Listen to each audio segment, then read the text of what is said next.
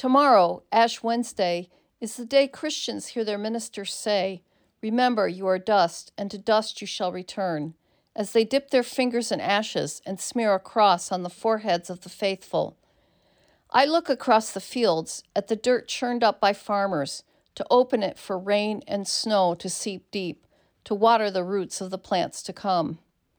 Light is opening the womb of the sky.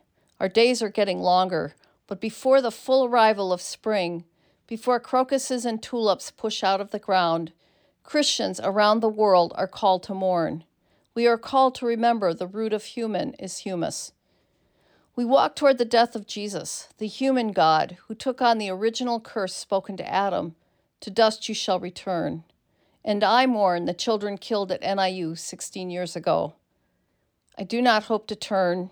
I do not hope. I repeat the lines from T.S. Eliot's Ash Wednesday.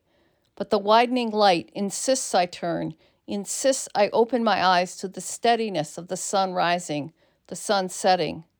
Somehow those colors caught on clouds seem a vision as glorious as the saints, so caught in ecstasy they glowed in the dark.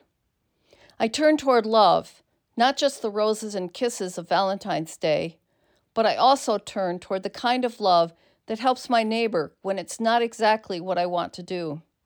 I'm Katie Andraski, and that's my perspective.